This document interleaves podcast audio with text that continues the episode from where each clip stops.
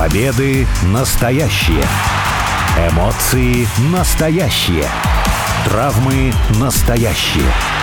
А все остальное по сценарию. Это все по сценарию. Первая радиопрограмма на русском языке, посвященная профессиональному рестлингу. Алексей Красильников меня зовут. У микрофона также Сергей Вдовин, обозреватель портала VSplanet.net. Сергей, привет. Привет. Почему-то так сложилось, что именно в годы, которые заканчиваются на двойку или на семерку, происходит наибольшее количество примечательных событий, которые потом вспоминаешь через годы. Именно поэтому в 2022 году, как и в другие годы с двойками и семерками, наибольшее количество всяких юбилеев, памятных дат, причем либо круглых, либо когда год заканчивается на пятерку. Непосредственно на этой неделе, на которой мы записываемся, очередной уже 25-летний юбилей, четверть века, отмечает один из самых памятных инцидентов в истории рестлинга. Так называемая Монреальская подстава, она же известная в Рунете как Монреальский облом, Монреаль Скрюджоб.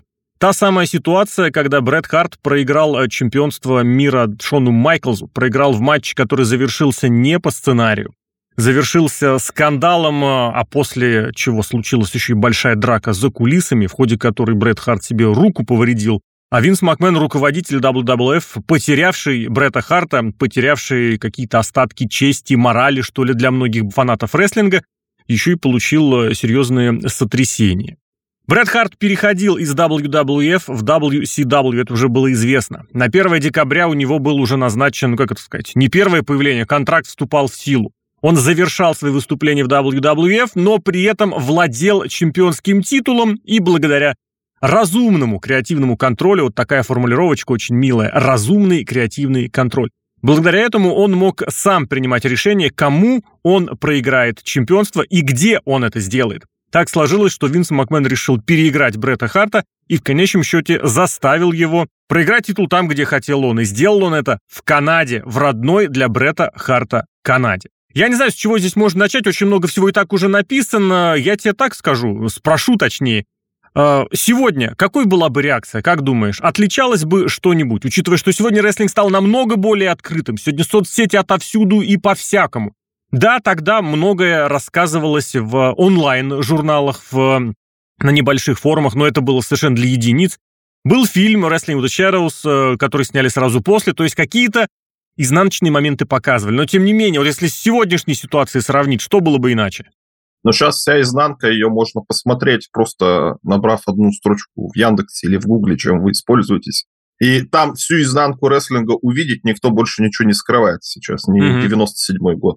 С одной стороны, хорошо, то есть если какие-то такие моменты будут, то репутационные риски, не такие большие, потому что все понимают. Но с другой стороны, как тогда вообще рестлингу существовать, если никто в это все уже ничего не верит, уже все подноготные все знают, кто с кем спит, извините, кто с кем не дружит или наоборот дружит, кто с кем враждует за кулисами. Уже сложновато строить какую-то единую систему. Сейчас бы что было? Сейчас бы это был, как говорят в Англии или в Америке, шит-шторм, потому что Твиттер никто не отменял, у нас, конечно, отменили, но там, где смотрят рестлинг, большинство людей там Твиттер не отменен, у всех есть доступ, и там бы, конечно, все полилось, и вот эти постоянные требования о том, что я перестаю смотреть ваш промоушен, потому что он меня заколебал, это было и 10 лет назад, и 15 лет назад, возможно, 25 лет назад, когда была эта самая Монреальская подстава, тогда это тоже было. Но сейчас бы с этим мы бы с лавиной столкнулись. Но с другой же стороны, а что эта лавина сделает? У нас есть такая ситуация с Винсом Макмэном, да, которая в этом году случилась. Тоже достаточно важный момент, ведь 25 лет назад Винс Макмэн не покинул свою компанию, а сейчас покинул, то есть гораздо большие последствия вызвала его интрижка, чем то, что он своего сотрудника, чемпиона, лицо компании, таким образом, так сказать, подставил. А смотри, какая большая разница по сравнению с тем, что было тогда, когда происходило непосредственно монреальские события, это вторая половина 97 года. У Винса Макмэна уже что-то немножечко наметилось на будущее, но он по-прежнему в отстающих. Да, он собрал уже неплохой набор звезд, которые потом сделают ему, что называется, кассу, и рейтинги, и кассу, и вообще все, что нужно, сделают. Но это все еще инициатива на стороне WCW, это вторая половина 97 года. Это новый мировой порядок все еще разбирается со Стингом, и вот-вот Будет Starrcade 97, где обещали финальный, хорошую точку, восклицательный знак в этой истории. Пока что, мы же говорим про события октября, ноября, наверное, первой половины. И в этой ситуации мог ли он, спокойно прогнозировать свое будущее, учитывая, что он теряет своего главного чемпиона, одного из самых кассовых рестлеров. Сейчас финансовая подушка у WWE такова, количество корпоративных выгодных контрактов таково, что, я не знаю, что должно произойти, чтобы серьезно что-то изменилось. А тогда Винс Макмэн рисковал своим кошельком, причем в прямом смысле слова, карьерой. Он не раз ставил, на кон вообще все в рестлинге. На WrestleMania, например, первую, когда в некоторые моменты вкладывался из серии ресторан открывал или экстремальную футбольную лигу открывал. И то, кстати, у него тогда были, гарантии финансовой безопасности. А в 97 году никаких гарантий не было. Никто тогда точно не мог сказать, что Стив Остин это будет точно суперзвезда, что Рок выстрелит нереально, что Гробовщик, этот преображенный и совершенно не очень понятного гиммика, будет разрывать, а этот самый Хантер Хёрст Хелмсли, это тоже будущий чемпион, на которого можно положиться. Этот момент, мне кажется, очень многие недооценивают. Это сейчас многие ветераны вспоминают, говорят, да нет, сразу было понятно, что Остин — это суперзвезда, что Рокки — это будущая суперзвезда. А тогда вообще я бы так не сказал. Еще полгода с лишним будет WCW доминировать в понедельничных войнах. Такая разница еще есть. Но я тут не соглашусь, потому что Стив Остин стал звездой, наверное, на WrestleMania 13, матч против того же Брета Харта. И тогда-то уже можно было понимать, что Стив Остин супербольшая звезда. Шон Майклз, которому как раз-таки на этом шоу Survivor Series Брет Харт проиграл. Тоже это серьезно какая-то звезда. Брет Харт, он же такой человек, потом уже, конечно, выяснилось, какой он человек. Но так или иначе, скорее всего, Винс Макмен-то был с ним знаком, и как он за кулисами себя вел, и тоже было все понятно.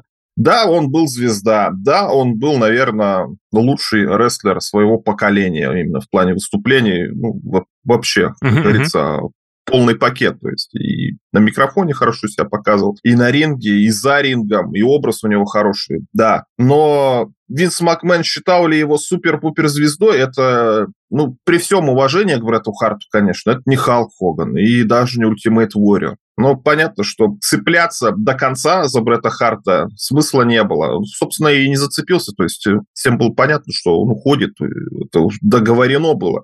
Суть в том, что у него вдруг чемпионский титул оказался, в конце концов. И как-то с него этот чемпионский титул надо было убирать. Убрали, как убрали. А Брет Харт от этого выиграл ли что-то? Нет, я не думаю, что это...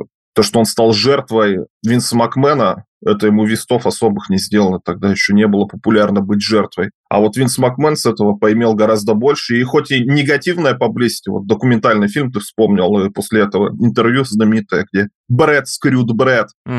Но Винс Макмен от этого только выиграл. Это талантище, конечно, из таких ситуаций выигрывать себе очки. Это так, это абсолютно правда. И про Брэда Харта, он и сам же никогда не говорил, что он прям именно как интертейнер с точки зрения Халка Хогана, он в чем-то его превзошел. Но при этом он собирал залы. Более того, он собирал большую аудиторию, в определенное время, чем Халк, который пришел к тому, что в одно время он просто всем надоел.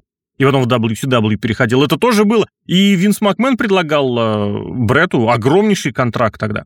Если в WCW ему предложили большие деньги, и сразу, то есть за ограниченное число лет, то в WWF Винс готов был ему предложить примерно те же деньги, но распределенные там больше лет, на 10 с лишним. Он предлагал ему место не только рестлер, но затем уже и некоторые закулисные эти должности, возможно, какие-то офисные. То есть в этом смысле Винс Макмен готов был за Харта держаться до последнего. Другое дело, что не в таких объемах, просто там, где Эрик Бишев из WCW оперировал деньгами Уорнера, то есть медиахолдинга, фактически безлимитной кредитной карточкой, Винс Макмен мог оперировать только теми деньгами, которые были у него лично.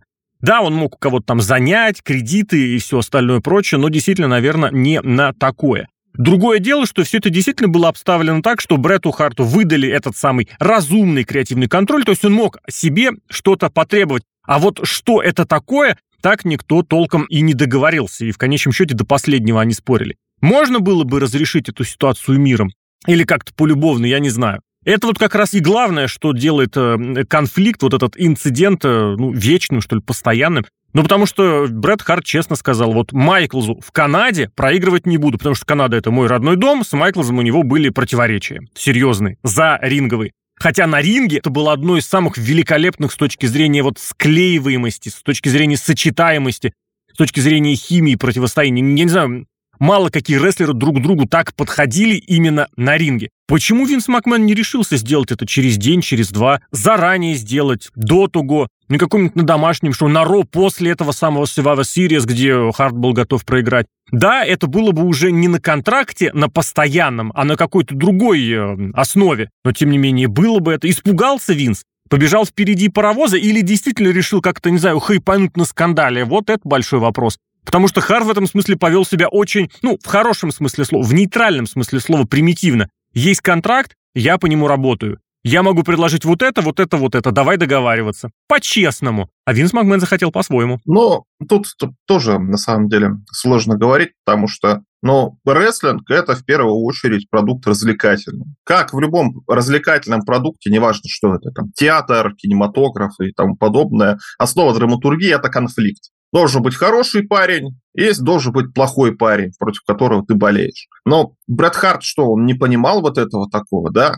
Ну, то есть для рестлинга-то лучше. Понятно, что он уходит, он хороший парень. Но вы представьте, каким будет козлом Шон Майклз, который выиграет у Брета Харта титул в Канаде, возможно, сделал бы как-то это по-хильски, то есть какими-то нечестными методами. Можно было договориться наоборот. Но это было бы гораздо интереснее, чем ну, просто Брет Харт отдает титул, ну, кому, ну, потом разберемся. То есть это вестов никому не делает, это будет, возможно, какой-то временный чемпион. Ну, для драматургии это не очень хорошо. А тут у нас появляется супер-пупер злодей, а Брет Харт ушел такой грустный, ну, там, сказал бы, смотрите меня на телеканале ТМТ. В следующий раз тоже по понедельникам, кстати. Это бы можно было договориться. Что касается Винса Макмэна, ну, тут нельзя исключать, что человек решил как бы поставить своего подчиненного на место в каком-то смысле, потому что, ну, а что ты вообще хочешь? Ну да, раскомандовался, но ты же понимаешь, наверное, что так будет лучше, так будет интереснее. У нас серьезное шоу. Survivor Series — это одно из самых таких примечательных шоу года у WWF. Это 4 шоу. Это WrestleMania, Royal Rumble, SummerSlam и Survivor Series как раз. То есть это не какое-то домашнее шоу, где не снимается для телевидения. Нет, это продается по системе pay-per-view.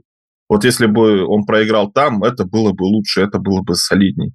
А Брет Харт, мне кажется, в этом моменте уперся рогами, ну и опять же получилось так, как получилось. В итоге Брет Харт проиграл, а Винс Макмэн при всем этом выиграл. Я не знаю, мне кажется, все-таки сложно здесь говорить о том, что Винс действительно что-то продумывал или что-то прям серьезно задумывал, потому что всего сколько? 2 годами ранее от него ушла чемпионка, действующая с титулом, вынесла его чемпионский титул на национальное телевидение и выбросила в мусорное ведро. Это все-таки тоже было серьезным аргументом, фактором, который вот ему немножечко давил постоянно, что если вдруг его еще и мировое чемпионство где-то появится, возникнет на телевидении и будет унижено, это будет серьезным прецедентом. Он сам в свое время еще за несколько лет до того Рика Флера, когда приглашал в статусе чемпиона мира из WCW, из NWA тогда еще.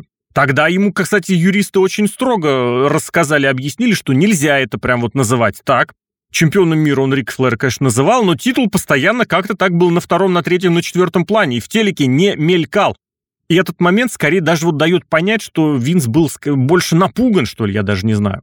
Сложно, опять же, прикидывать, предполагать, что и как могло здесь произойти, если бы еще и действительно какие-то временные рамки, ограничения, учитывая, что как-то все очень быстро в последние дни разворачивалось. Какого-то консенсуса достигнуть они так или иначе не могли. И в этой точке зрения у каждого была ситуация такая, что рассчитывать можно только на себя, и каждый повел себя по-своему. Винс Макмэн в этом смысле проявил какую-то подлость. Харт, который был готов быть честным, в итоге попался и оказался в проигрыше. Ну, я имею в виду так чисто по-человечески. И кто от чего выиграл? Вот это хороший вопрос. Была ли эта победа Винса Макмэна продуманной? Или вот, как я лично люблю предполагать, скорее от обратного. Не раз было в истории Винса Макмэна такое, что какой-то ошибочный шаг, опрометчивый или действие в условиях действительно какого-то кризиса, они приводили Винсу к успеху. Сложно здесь сказать, я бы совершенно не был убежден, что там было что-то продумано, что это какая-то была стратегия, или что Винс Макмэн прям серьезно продумывал будущее развитие событий. Ну, это тот называемый damage control, которым сейчас современный рестлинг пользоваться особо не умеет, но это, наверное, благодаря тому, что в интернете каждый может вякнуть все, что угодно, в том числе и в защиту или, наоборот, в обвинение какой-либо ситуации. Тогда, который случился damage control Винса Макмэна, ну, это, опять же, он все это перевел в стадию шоу.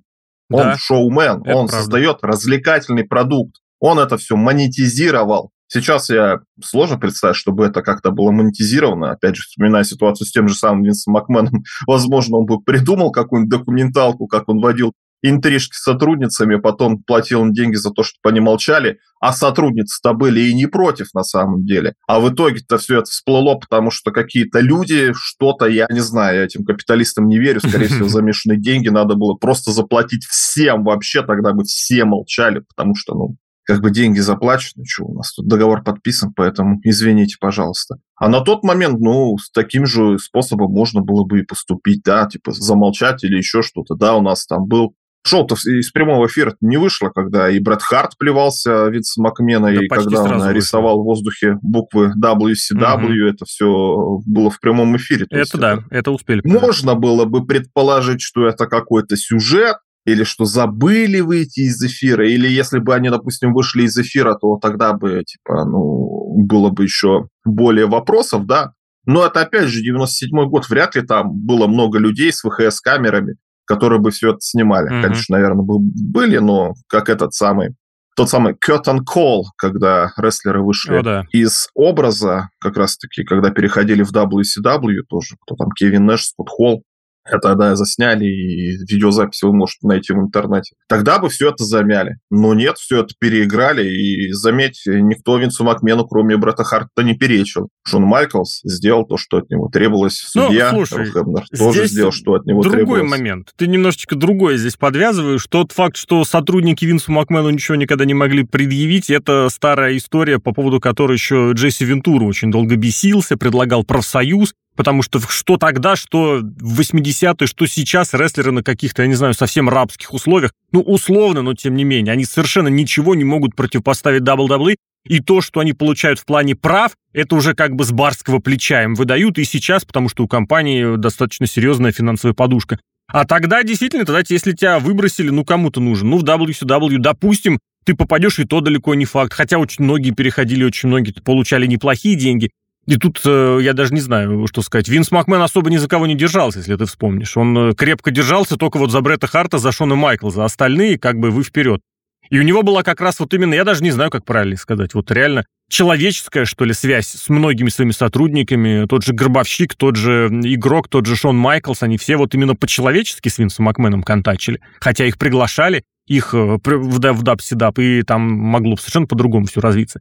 Но, тем не менее, я тебе предлагаю еще, знаешь, какой момент все-таки осветить вот эту старую добрую гипотезу, что да, действительно, это все было серьезной задумкой Винса Макмэна, и он Бретта Харта специально подослал в WCW. Я, правда, не знаю, зачем, но вот, возможно, чтобы деньги большие из них вышибить или еще что-то сделать. Я просто не знаю, как этим что можно испортить, развалить изнутри, но, тем не менее, такая же точка зрения тоже существовала. Ну, это совсем какая-то конспирологическая теория. Это мы можем сейчас предположить, что CM Punk — это человек, которого отправил непосредственно Игрок, чтобы этот самый AEW развалить. Возможно, лет через 25 это тоже будут вспоминать с такой же штучкой. Да нет, конечно, просто, опять же, кто как что и делает. Потому что Винс Макмэн – это акула бизнеса. Он знает, как людей развлекать, как выгоду с чего угодно получить. Брэд Харт, судя, кстати, и по книжке, он, конечно, человек хороший, но, прямо скажем, не акула бизнеса, вот так его назовем, да. То есть как-то это все монетизировать? Нет, он хороший работник, он блестящий рестлер, но такой вот чуйки у него нет. Да и мало у какого рестлера такая вот чуйка. Да мало у кого в рестлинге вообще такое было. Но для рестлера это редкость очень сильно большая, чтобы это все чуять и как-то это все монетизировать для себя. Нет, ему предложили больше денег, ну что отказываться, там и расписание попроще. И вообще WCW там выигрывать действительно может. WCW в конце концов победит WWF, и будет вторжение уже наоборот, а не так, как оно получилось в реальном времени. Но Брэд Харт ошибся, прямо скажем, ошибся. Винс Макмэн тоже, наверное, в какой-то степени ошибся, но за счет своего таланта он это смог нивелировать. А ведь что мы посмотрим на карьеру Брета Харта после этого? Ну, реально она пошла под откос. Но там, конечно, травмы и злополучный матч с Голдбергом. Ну и сценарий, который ему не очень, мягко говоря, красиво предлагали. Потому что это тоже большое искусство, которым Винс Макмэн владел как один из немногих в этом бизнесе. Куда-то он делал, это я не знаю. Это умение задействовать сильные стороны персонажа. С Бретом Хартом, ну вот просто про первые дни его можно только сказать и уже понять, о чем пойдет речь, потому что он и запоздал со своим дебютом на несколько недель, то есть вот всю, что называется, хайповость он потерял. И представили его как судью матча, причем такой второстепенный судья матча еще Халка Хогана Стинга, он выбегал судить, чтобы отсчитать 3 удара, чтобы сделать все правильно, и получилось все это каким-то косяком. В общем, все пошло совершенно не так, а про остальное... Ну, с Голдбергом, да, это все-таки, наверное, случайность. Голдберг сам по себе такой жесткий. А Брет Харт карьеру и завершал, вряд ли он бы планировал выступать совсем уж принципиально дольше, чем, не знаю, чем 2001 год. Хотя на его матче с Куртом Энглом, на его матче с Броком Леснером, если бы до 2-го года это додержалось, я бы, конечно, посмотрел бы с преогромнейшим удовольствием. Это была бы, наверное, просто, да, ходячая классика. Да и с теми же самыми, с Игроком, вот этим уже новым чемпионского калибра, с Шоном Майклзом, это вообще, это было бы какое-нибудь новое отдельное направление для рестлинга, как для искусства. И тут действительно завершать уже, наверное, стоит. В конечном счете, что получается? В рестлинге деньги значимые только. Вот эти успешные какие-то сюжеты, моменты развития, контракты. Нет там места человеческому.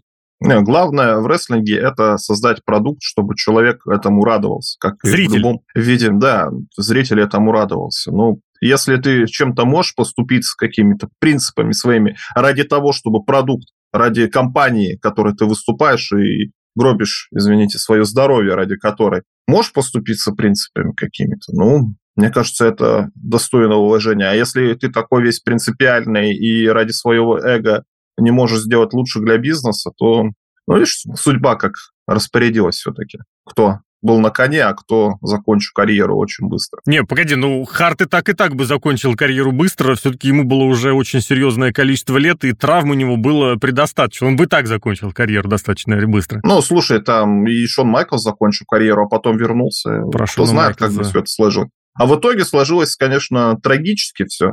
И для Брета Харта, и что он стал, по сути, оппонентом WWE основным, особенно после того, как у него брат фактически в прямом эфире там погиб. Да. Ну, уже все было понятно, что Брет Харт эту всю компанию не простит, и он мог бы стать лицом альтернативой какой-то WWE. В том числе, как, не знаю, на посту менеджера или еще чего-то. Это все мог бы как-то, не то чтобы монетизировать, но продавать свое лицо и свою позицию, и что-то из этого сделать. А в итоге никто ничего не сделал, а вообще в итоге через... Сколько, ну, подожди, я здесь в 2011 году. Тоже тебе скажу, что все-таки это не совсем так было, потому что у Оуэна Харта интересы очень жестко защищала его жена Марта, и там очень много всего в рестлинге связано именно с тем, как Марта себя вела, и опять же, кстати, про человеческие моменты тоже можно было сделать, а в остальном Харт никогда особой прям вот этой обиды на Винса Макмэна не держал, нет. И очень памятная история, он сам об этом рассказывал, что первый человек, который позвонил Брету Харту, когда тот получил инсульт, был Винс Макмэн. Нормально они по-человечески общались. Понятное дело, что вот этот хайп сейчас, безусловно, нужно было как-то седлать. Но мы тоже видим, сейчас уходят обиженки из одной компании, начинают вой. Кто-то получает контракт, а кто-то не получает. Где, например, условно какой-нибудь Такер, который такой уволенный из WWE, который одним из громких самых был голосов против рабочих условий в WWE. Нет, будь добр, сначала себе какое-то такое лицо заполучи. Не каждому вот это желание выехать на хайпе приносит конкретный успех, конкретные деньги, конкретные контракты. Брет Харт решил этим не заниматься, ну, просто потому что и возраст, наверное, уже был серьезный. Ну и да, человек он такой воспитанный был. Не знаю, можно ли это приводить в пример отрицательной какой-то промо-работы, но в этом смысле уж как минимум... Не, безусловно, Бретта запомнят как вот человека, который очень много жалуется и на разные случаи жалуется, причем порой обоснованно жалуется. Но в том смысле, что он человеческие отношения, один из немногих рестлеров решил сохранить, ну, в этом, я думаю, спорить не будет никто. Ну и насколько это можно ценить, это уже, наверное, каждый для себя примет решение. Ну а мог бы, с другой стороны... А что, а где? Оседлать эту волну. Ну, а как? Ну, не знаю, где. В WCW, в той же, потом в TNA где-нибудь. Который закрылся через год? не стали оседлывать эту войну, не стали какой-то нарочитый конфликт вводить. Ну, сложно уже судить и судить. Не, погоди. В сослагательном наклонении. А какой конфликт? Нельзя было упоминать ни того, ни другого, и судебные запреты были, потому что разбирательство же было. Совсем уж в завершении стоит, наверное, вспомнить, что есть гипотеза, что все это действительно было, как сказать, ворком, договоренностью, то есть все друг с другом договорились, но как бы в условиях разбирательств, которые были связаны с трагической гибелью Оуэна Харта, хочешь не хочешь, а ты под присягой расскажешь, как оно есть на самом деле, и никто никогда ничего не рассказал. Там очень много ограничений было. Нельзя было ничего этого седлать. Более того, в условиях взаимоотношений, как этих конкурентных WCW, WWF, нельзя было вот оппонента прям уж совсем вот по некоторым моментам подтрунивать, что ли, критиковать или седлать. Поэтому это другой вопрос сегодня, когда по соцсетям можно все это растрезвонить или что-то еще. А тогда условия другие были, и очень жесткие, и намного более жесткие, в том числе и связанные с телевизионной работой. Поэтому, честно говоря, я не знаю, как WCW могли бы это оседлать. Там в первый день после Survivor Series вышли махать канадским флагом. И все, что можно было сделать, сделали. И Рика Руда, если помнишь, перетащили рестлера, который в итоге появился на 2 шоу разных компаний в один день. Тоже сделали, поэтому старались. Другое дело, что и условия другие были, ну и да, Винс Макмэн оказался покреативней. Винс Макмэн-то все-таки оседлал эту войну, потому что персонаж Винс Макмэн без этого Монреал Скруджоба не мог бы существовать никак.